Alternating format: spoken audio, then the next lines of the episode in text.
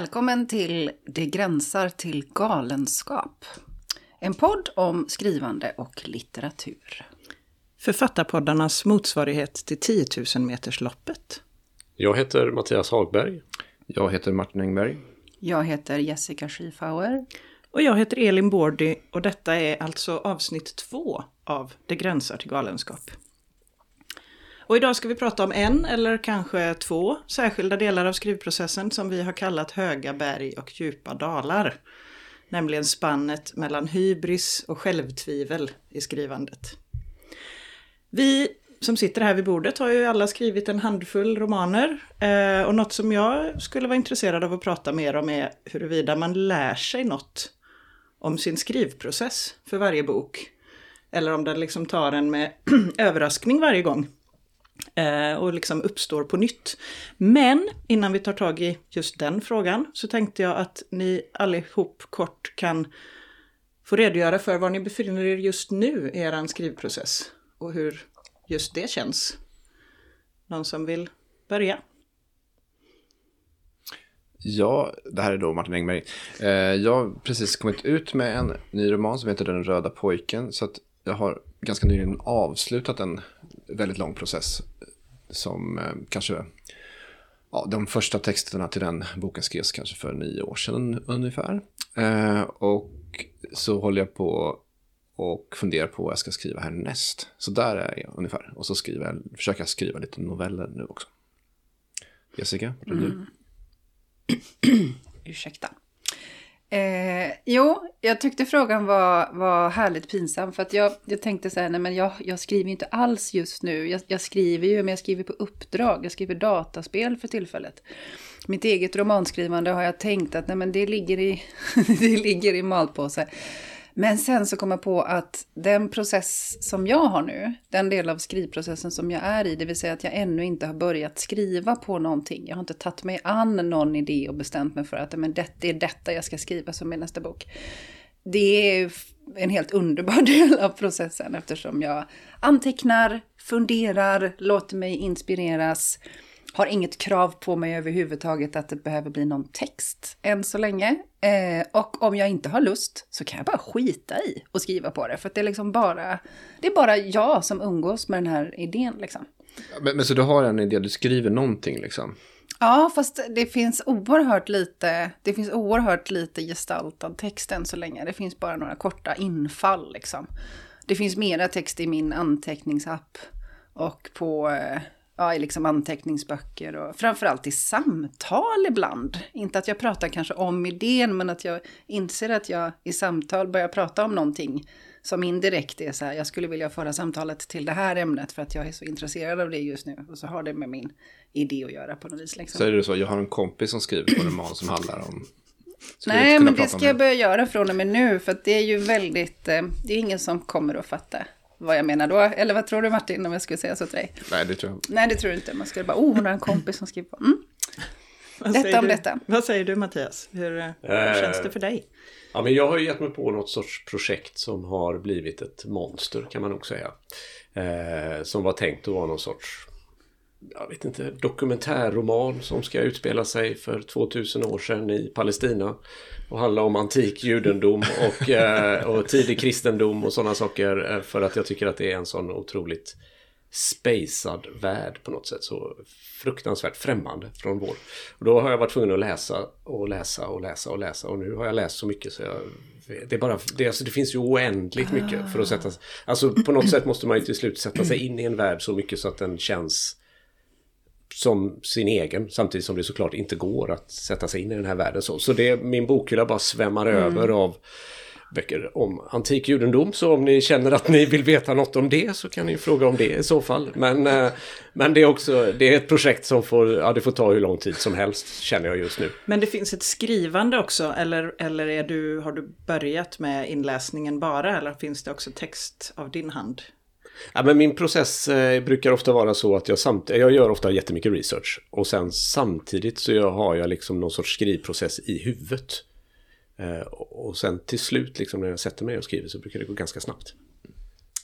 Men då har jag ofta tänkt igenom en massa olika scener och sådana saker. Jag vill bara säga grattis. Det är precis den skrivprocessen som jag alltid önskar att jag skulle kunna ha och erövra. Men det har inte hänt än så länge. Alltså, gud vad skönt det låter. Nej, det tycker jag inte alls att det är. Nej, Men den, en- den ser ju egentligen precis likadan ut som alla andras tänker jag. Det är bara det att jag kanske inte skriver så mycket som jag tänker. Ja, nej, jag tycker jag känner inte igen mig i det. Men- Men vad var det som du fann avundsvärt? Eller vad det var som, det som det du som verkar, det som jag, alltså det är så här, för mig är det liksom någon sorts nästan elitistisk idé om vad en riktig författare är. Det är någon som gör precis som Mattias gör. Läser jättemycket, eh, låter sig inspireras, börjar liksom så här i huvudet mejsla ut hur berättelsen ska bli. Och sen när man har bra koll, alltså när man har någon sorts struktur liksom, som man har en känsla av, eller känner sig ganska säker på att det här kommer ändå hålla hela vägen liksom. Och så skriver man romanen. Det tar ungefär tre månader vid det laget. Men nu den blir, driver du med mig. Men den blir ju aldrig så Nej, som nej, nej, ja. mig heller i och för sig. Nej, Utan men- det är bara någon sorts lagom... Ja. Ja, jag förstår. Men jag vet inte, jag, ja, jag vill inte riktigt skriva under på den beskrivningen här nu. Nej, nej, men det är klart, jag romantiserar, ju, jag Ja. romantiserar ju din skrivprocess. Liksom. Så, att, så i ditt huvud är det väl lika hemskt för dig som, som det är för mig i min egen Det är skrivprocess. fullkomligt kaos i mitt huvud, kan jag säga. Men du, Gränsar till galenskap där inne du kanske. gör väl klassiken Jessica, att man liksom projicerar drömmen om hur det skulle kunna vara på någon annan. Ja, exakt. Alltså man hör Precis. talas om någon som har ett, jag hör talas om någon som har ett väldigt strukturerat upplägg med synopsis men ändå förhåller sig lite fritt till det så att det härliga utforskandet kan uppstå. Så tänker jag, åh herregud, så där borde man ju göra. Men det går inte, jag kan inte, det är inte så det ser ut för mig. Men jag tänker Eh. tvärtom, när jag hör Jessica prata så blir det så vill jag ju göra. Ja, men Alltså det det, är här alltid ut, utforskandet, Mm. i skrivandet, liksom att man jobbar fram det och så. Det blir jag skitavundsjuk på. Jag känner mig ju helt Alltså, det är verkligen stiff inget som sitter och bara... Mattias. Men Elin, du har inte berättat, var är du Nej, någonstans? ja, alltså jag I din process? kom ju med en bok för ett år sedan ganska precis, Nätterna på Vinterfältplats. Eh, och jag brukar alltid, ja får jag nog säga, jag brukar alltid ha hunnit börja på något innan en bok är klar. Liksom. I redigeringsfasen så hoppar min hjärna över till något nytt och härligt som jag hellre vill hålla på med än att redigera. Eh, så jag har ju någonting som jag skriver på som jag har hållit på med sedan dess ungefär. Eh, och som nu för någon månad sedan kanske så fick Jessica läsa, som är min första läsare. Då var det 170 sidor kanske. Kanske? Ehm, ändå en, en liksom Ja, det är- textmassa som det går att säga någonting om, tänker jag. Eh, och jag har idén om Vinterfältplats var ju en väldigt lång roman för att vara mig, eller så.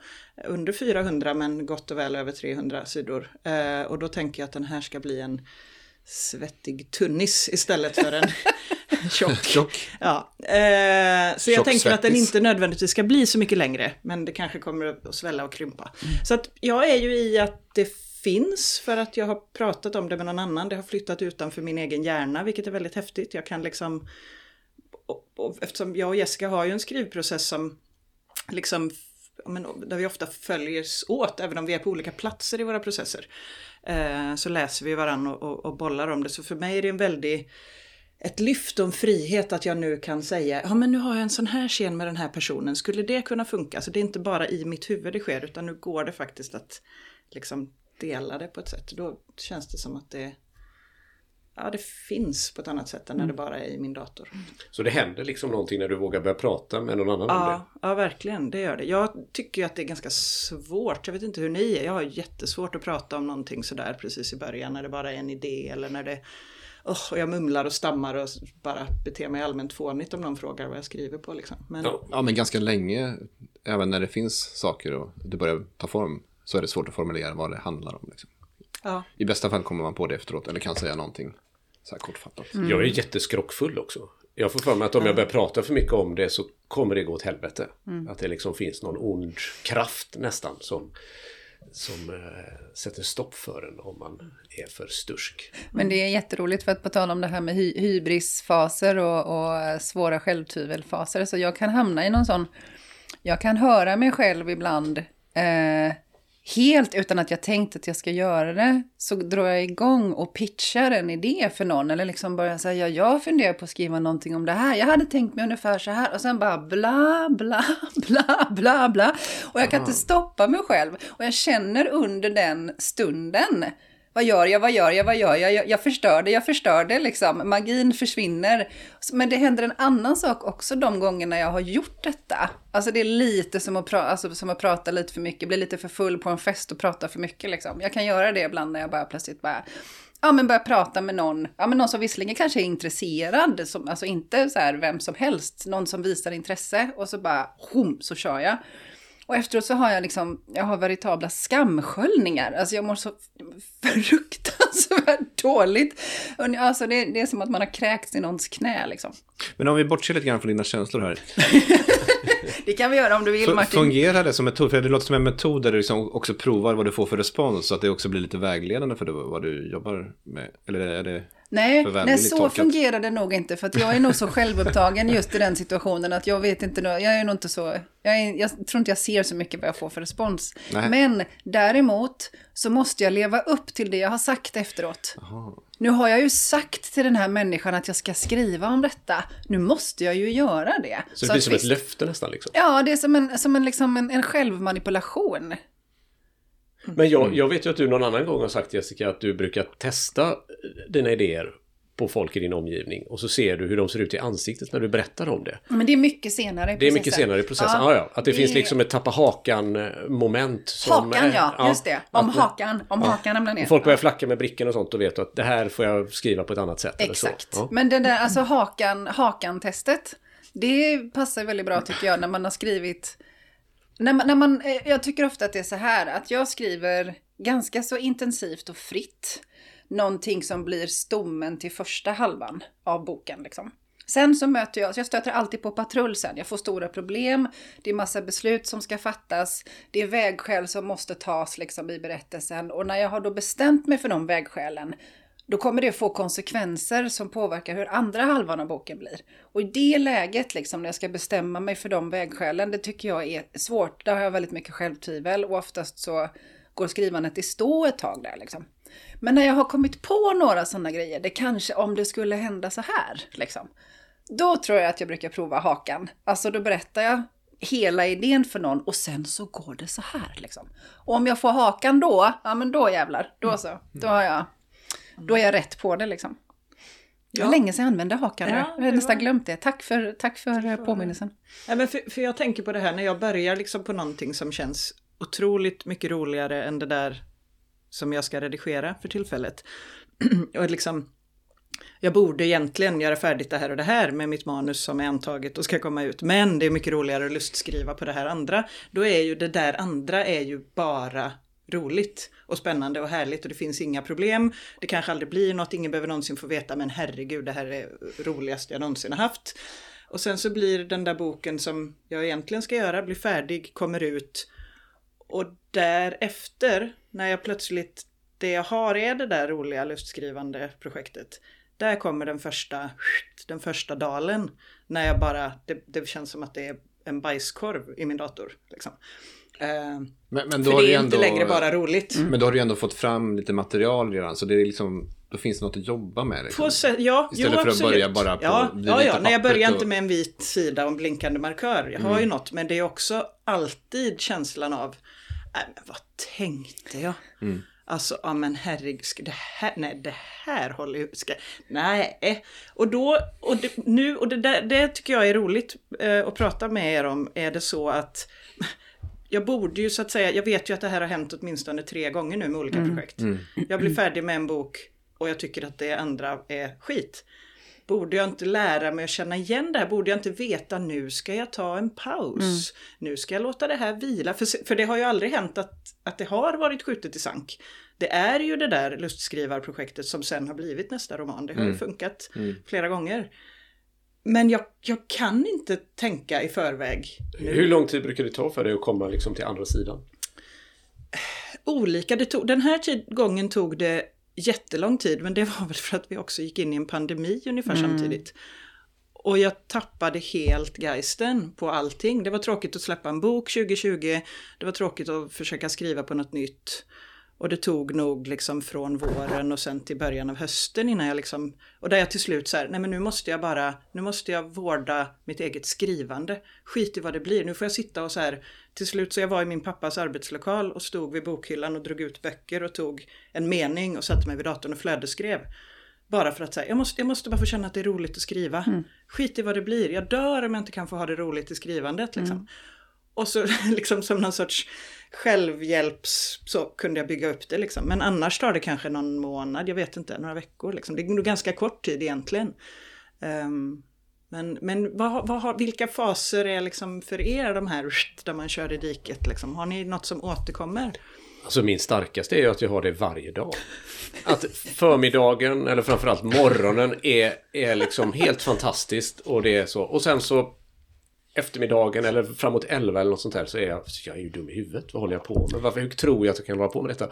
Och så är det varenda, det är liksom nästan den största strukturen eller vad man ska säga i mitt tvivel. Men har du läst Ursula K. Le Guins redogörelse för hur hennes skrivdagar ser ut? Nej. Nej. Väldigt rolig. Det är liksom så här, hon vaknar väl liksom vid sex och jobbar och går upp och äter och rang och skriver hela förmiddagen och sen är det lunch och sen är det svara på brev.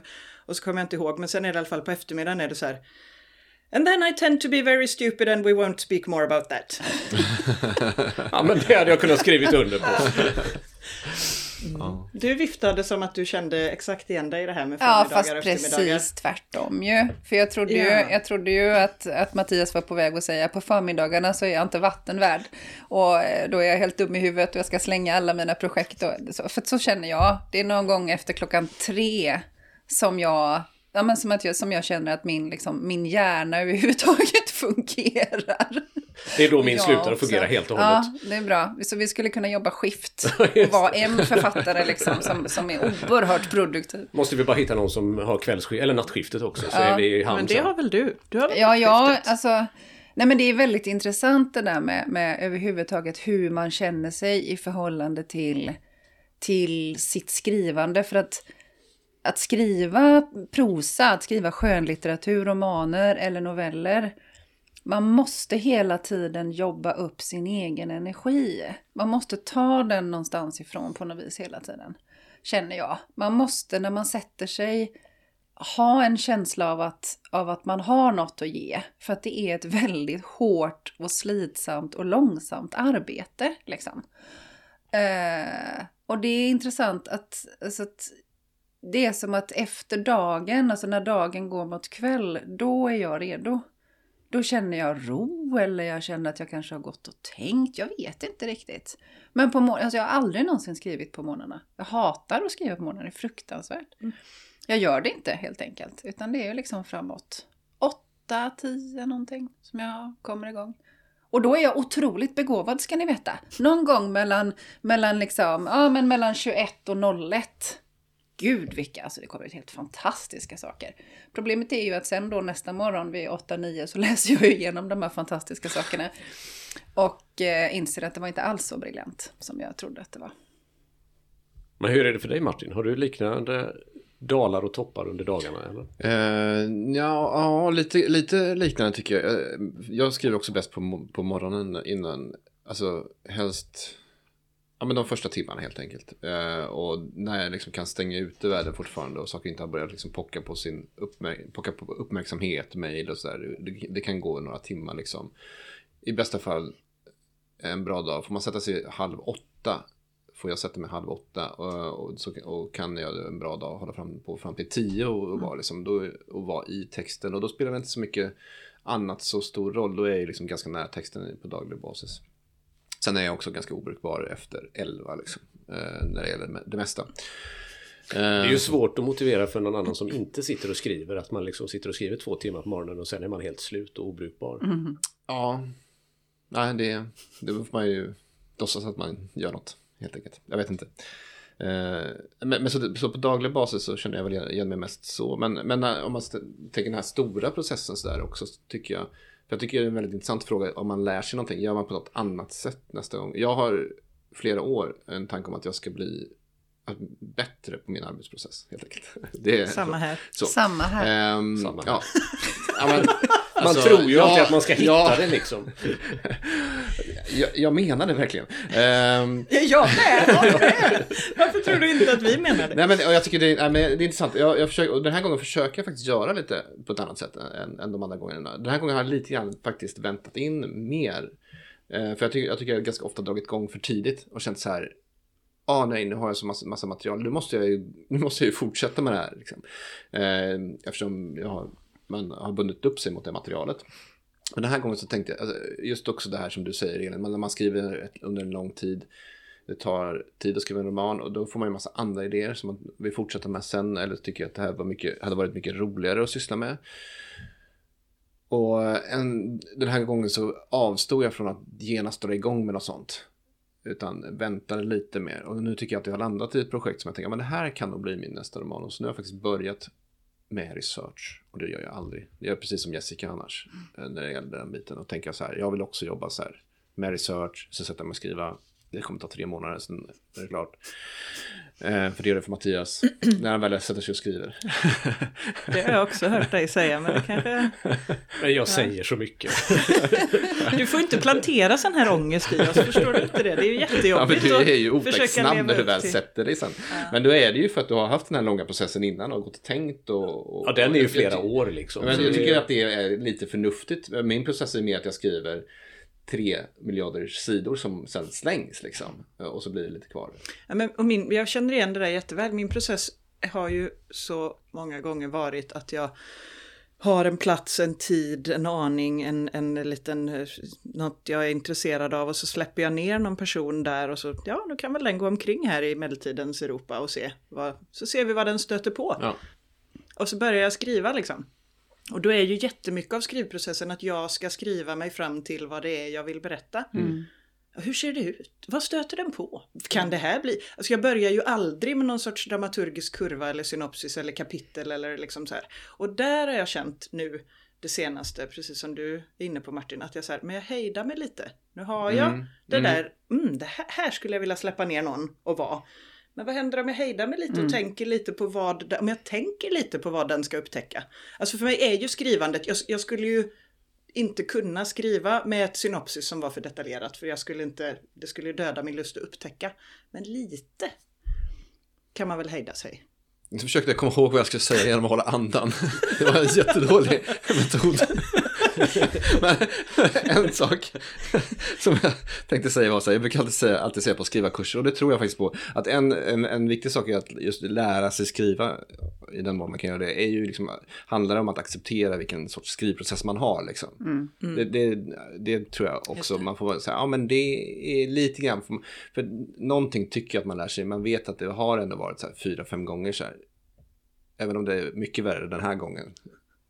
Än vad det var Varje fyra, gång. varje gång. Men, så, och och det, det, man, det, man, eller det man kan ta med sig är att jag har tagit mig ut ur det, Just det. förut. Det tycker jag ändå är en stor skillnad mot att vara där i den processen för första gången innan, innan sin debut och sådär. Det, Då har man ju ingen bekräftelse på att det går ens förrän för man har gjort det. Nej. Och sen var det en sak till jag ska säga som jag glömt. Den kanske poppar upp. Men får jag fråga er, tror ni att är det här bara liksom är det här bara jobbiga känslor? Eller har det någon funktion? Har det någon funktion att ibland, nu har vi ju mest pratat om ångest, det kanske blir så. Ibland har man ju hybris också tänker jag. Eh, Har du det? ja, har du vad aldrig hybris när du skriver? Jag har hybris varje morgon. Ja, Jag har hybris varje kväll. Ja. Ja. Men, men jag, menar, den, jag tror att det är superviktigt att det Ja. är de två sakerna. Så, och det brukar man alltid säga när man pratar om skrivande också. Liksom, för hade man bara varit omnipotent hela tiden och varit som mellan 8 och 9 på morgonen då hade jag ju varit en fullkomligt odräglig människa. Liksom. och böckerna hade ju förmodligen varit helt odrägliga också. Liksom. Medan, jag, jag, kommer den man, genast tänka på några författarskap med Ja, just det, men vi behöver inte, nämna några namn. Men, men liksom, så det, självkritiken är ju superviktig såklart. För att den, det är ju den som på något sätt slipar till det där som man bara har förnödat ur en på, på morgonen i mitt fall och på kvällen i Jessicas fall. Eller Ja, men för det, det är ju också... andra, liksom. Jag en- tror en- att det är helt omöjligt om man inte har det. Ja, men det är också det som är svårt att lära sig liksom, härda ut med ambivalensen och liksom, osäkerheten. Det, det, det finns något sånt där liksom att ehm, någon som har sagt något i stil med ja, men, att bli konstnär, det hänger mest på liksom, hur väl man står ut med osäkerhet helt enkelt. Så. Fast det var mycket snygga resultat, vill jag minnas. Ja, men du, det, men poängen går fram jättetydligt. Alltså att, att orka. För att eh, jag inser nu när ni berättar, och det har du och jag pratat om del om Elin eh, tidigare, att de här, om man ska kalla det för det organiska skrivandet, alltså när det Ja, men man, man skriver väldigt mycket text, man undersöker berättelsens universum utan att riktigt veta vart man är på väg och vad som är kärntemat och vad som ska hända, vad man ska berätta. Um, att vi båda har känt någonstans nu att det är för utmattande. Eller att den processen på något vis Eh, ja, men att vi, hur ska man förklara? För att när man är i ett organiskt skrivande så är det förvisso väldigt härligt. Men åtminstone från mitt håll så kan jag känna att när man då har skrivit några romaner och är så medveten om att resultatet av den här processen ska bli en text som en annan människa kan ta till sig det finns någon sorts diskrepans tycker jag. Det finns en, en motsats mot det här organiska, alltså behovet av att skriva som kanske kommer mera inifrån.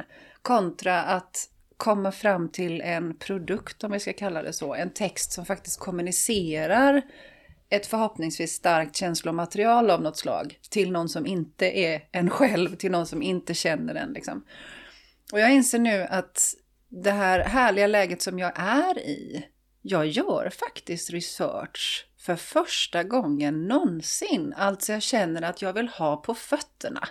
Jag vill ha någonting att stå på innan jag, som ni så fint formulerade, släpper ner min tilltänkta huvudperson och låter den uppleva det som jag har tänkt att den ska uppleva. Och det känns nästan som att det är liksom någon form av av nöden tvungen för mig ändrad process för att jag orkar inte riktigt ha de här. För att de här organiska processerna är ju också, för mig personligen så är de fruktansvärt drabbande. De är utmattande, man känner sig som en urvriden trasa. Men du kommer har... ju ur ett bokprojekt, din bok Bärarna som kom i höstas. Precis. Som ju var en lång process och just väldigt organisk och var ju liksom genomgick många förvandlingar och vägbyten. Och liksom ja. Det, men det är skitintressant för att bara du nämner bärarna, titeln på romanen Bärarna och min skrivprocess så känner jag hur min bröst, alltså jag går upp i bröstandning med en gång. för att det var, eh, men det var, det var ett fruktansvärt svår bok att skriva liksom. Och jag hade också satt oerhört höga krav på mig själv, alltså lite mm. grann att det var ett ett material som jag var tvungen att bemästra men jag kände väl aldrig riktigt att jag visste vad jag höll på med liksom. Sen på något jävla vänster så blev jag ändå väldigt nöjd med slutresultatet ska jag säga. Men, men det, var in, alltså det var en process där jag kände mig som att jag var i en orkanvirvel hela tiden. Och jag känner det väldigt tydligt nu. Ja. Inte en gång till en sån process. I alla fall inte nu som nästa process efter den processen. Liksom. Men då har du börjat göra research. Och ja. vad gör du research om då? Det tänker inte jag berätta för er, för Nej. det är min hemlighet. Men får jag ta vid? Nu, nu, nu pratar ni om ganska så här, hybris och, ångest. Eh, ja, men ganska starka kast där egentligen. Jag sitter och tänker på att det jag känner liksom... Jag tror inte sällan att jag upplever just den där som jag tänker på hybris-känslan riktigt. Utan, utan när, när det är bra, eh, då känner jag snarare att jag har en sorts kontakt med texten. Eh, som, som är och där har jag nästan börjat kunna känna att ja, men det här, här finns det någonting. Mm. Eh, och så finns det liksom en semikänsla av det. som är, det kan finnas någonting här. Och, då, och de har lite mer kanske, tror jag, börjat urskilja. Mot att förut inte veta alls liksom. Eh, men det är liksom en, det, den är, det är inte en så stark känsla, men den är, den är den innehåller ett sorts lugn och mm. kraft liksom snarare. Um, och nu tänker jag göra en liknelse med att rida.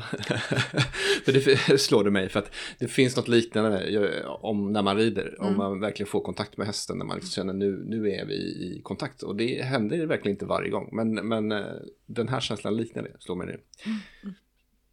Men, men mellan hybrisen och, och ångesten eller vad man ska kalla det så finns det ju ett oändligt hav av tristess också. Faktiskt. Alltså det, menar, det är precis som du beskriver Jessica, alltså det är ju ett jädra nötande också. Alltså om man, om man ska skriva prosa och romaner och sådana saker. Det, det är ju att man måste ju sitta där och bara hålla på och gå upp varenda morgon och liksom köra. Mm. Ja, för mycket av sätt. min skrivprocess är att skriva om. Alltså det är sällan man skriver eh, direkt. Ja, men det är klart, det gör man ju också om man skriver nytt. Men ganska mycket är att skriva om samma sida tycker jag. Eh, för sjunde, åttonde, ibland Mm. tionde gången. Liksom. Men den här kontakten som du pratade om Martin, eh, uppstår den eh, medan texten skrivs fram? Mm. Inte när du går tillbaka och läser ett stycke som du har skrivit? Nej, Nej, utan det, alltså det här medan du producerar, liksom, medan Ja. texten flödar ut så känner du här finns det någonting, här får jag någon form av kontakt liksom. ja. Ja, Ja, men så menar jag. ja. Jag tror Spännande. att jag menar det också. Ja, nej men det, det, jag litar helt och hållet på att du menar det. Eh, så har jag aldrig känt och det är ju väldigt intressant. Nej, men man kan bara få den känslan klockan åtta på morgonen. Okej. Det var därför Och den mina- håller i sig ungefär en halvtimme. Det var därför mina föräldrar alltid försökte chasa upp mig, för de visste att uppe med tuppen så, Ja. guld, vad är det nu, guld, guld, morgonstund har guld i mun sa de, jag hatade dem, men nu förstår jag att de hade helt rätt. De menar vet- de visste att den timmen De visste att den timmen Ja, ja, fanns, ja. Men kan ni känna samma saker? Alltså väldigt mycket av processen är ju ofta att man eh, redigerar text och arbetar om sånt man redan har skrivit. Kan ni Mm. känna samma saker i den processen? Ja, det, var, det var lite grann det jag menade. Alltså, skriva om en sida är ju ungefär, alltså, för mig finns det ingen tydlig gräns där. Det var kanske det jag menar också. Att det finns ingen tydlig gräns med att ja, skriva från början skriva liksom, om en text. Och så här. Nej, Svårt- gränsen för mig är nog nu då, Ja. liksom första, första utifrån kommande läsningen. Då är det ju liksom, och då Just det. kan det ju finnas en version som blir läst som är mer eller mindre, mer, mer eller mindre hel liksom, eller trasig eller i delar liksom. Eh, men och sen är det ju på något sätt redigering och nyproduktion av text Mm. samtidigt för mig. Eh, men ja, ja, jag kan nog kanske känna igen det som du pratar om Martin, kontakten med texten. Men jag, men jag kan ju absolut också ha liksom knashybris och tänka det här är fan briljant. Det är bara att den håller ju inte i sig så länge. Men jag Nej. undrar om inte det är något som man liksom, precis som man kanske som du sa Mattias, behöver självtvivlet för att liksom, annars skulle man kanske bli outhärdlig som både människa och författare. Eh, så kanske man också behöver den där topparna som lite draghjälp framåt tänker jag. Man måste ju, alltså om man inte trodde på det så skulle ju det där trälandet vid datorn bli helt, alltså varför håller man på? Det är ju, alltså Ibland är det såklart lusten i att se vart det tar en, men det är ju också, ja, det här ska jag. Hela, hela tanken är ju, är ju hybrisfylld egentligen. Liksom. Att, att man så här sitter jag och ska skriva en roman om någonting liksom, som, som jag tycker ska vara angeläget för andra. Det krävs ju någon typ av jag vet inte vad man ska kalla det. Absolut. Ja, men någon Jo, typ men av det, hybris. det, det krävs att man, att man tar sig själv och sitt behov av att skriva det här på ett väldigt stort allvar. Liksom. Det tänker jag. Alltså att, att ta sig själv på det allvaret och alla de här dagarna när man inte alls känner att man är på allvar som människa överhuvudtaget. Inte överhuvudtaget liksom. På något plan i livet så kan man känna att man är en människa på allvar. Så kan jag känna ibland i alla fall. Men när ens då, man ska säga yrke och även kanske ens passion och ens... För mig är ju skrivandet också väldigt mycket mitt sätt att, att orientera mig i världen, liksom, även om jag inte skriver om mig själv på något sätt. Men liksom det, som, det som iakttas i böckerna, det som dryftas, det är ju sånt som jag eh, på något vis är förvirrad över eller liksom känner att jag behöver sortera. Och det är ju en del av skrivandet om man säger, men, men när man då de här dagarna när man känner sig helt osorterad och en människa som inte alls är på allvar, då ska man ändå gå och sätta sig och ta sig själv på allvar och sortera i tankar som man tycker är oerhört svårbegripliga. Alltså det kan ibland verkligen vara nästan övermäktigt. Men får jag, eh, jag inser att jag har pratat jättemycket med, med, eh, med skrivarelever om detta eftersom jag jobbar som handledare på skrivarlinjen på folkhögskola också. Och det här, för det här är ju någonting som... Eh, ja, men man, man missförstår sig själv tror jag. Och jag ser det så tydligt i mina elevers processer, men jag är urdålig på att se det i min egen process. Och det är en ganska enkel sak egentligen. Och det är ju att om du skriver ett stycke när du har hybris, om vi ska kalla det så, eller men du känner liksom att jäklar det här blir bra skit liksom. Och sen så går det en liten tid och sen läser du detta stycke igen. Och så tänker du, nej men herregud, vad tänkte jag på? Då upplever man att man inte är så bra som man trodde. Men grejen är att det som har hänt är ju att du har blivit bättre. För när du skrev det första gången, då var det så bra som du kunde åstadkomma. Men när du tittar på det lite senare så ser du att det lämnar lite övrigt att önska. Det vill säga du har faktiskt blivit skarpare. Så det som vi kallar för självtvivel, kanske också, så vi kan ju också kalla det för liksom men för utveckling, liksom. Att man blir mer nyanserad i sin blick på sin egen text. Och man tycker att det finns väl en skamkänsla i det. Att man själv satt och tyckte att det där var så förbannat perfekt briljant. Liksom. Mm. Men det är väl kanske snarare den känslan som man får tänka så här, nej men okej, men det här känns jobbigt. Men det som har hänt är att min blick för min egen text faktiskt har utvecklats. För nu ser jag alla skavankerna i det här som jag tyckte var så himla bra från början. Liksom. Och jag kastar skitstora stenar i glashus när jag säger detta, för det här skulle jag aldrig kunna applicera på mitt eget skrivande. Men till alla er andra, till alla er där ute och er runt bordet, så är det mm. nog tror jag. Jag tror faktiskt att det man kanske kan trösta sig med det när man inte precis är i situationen.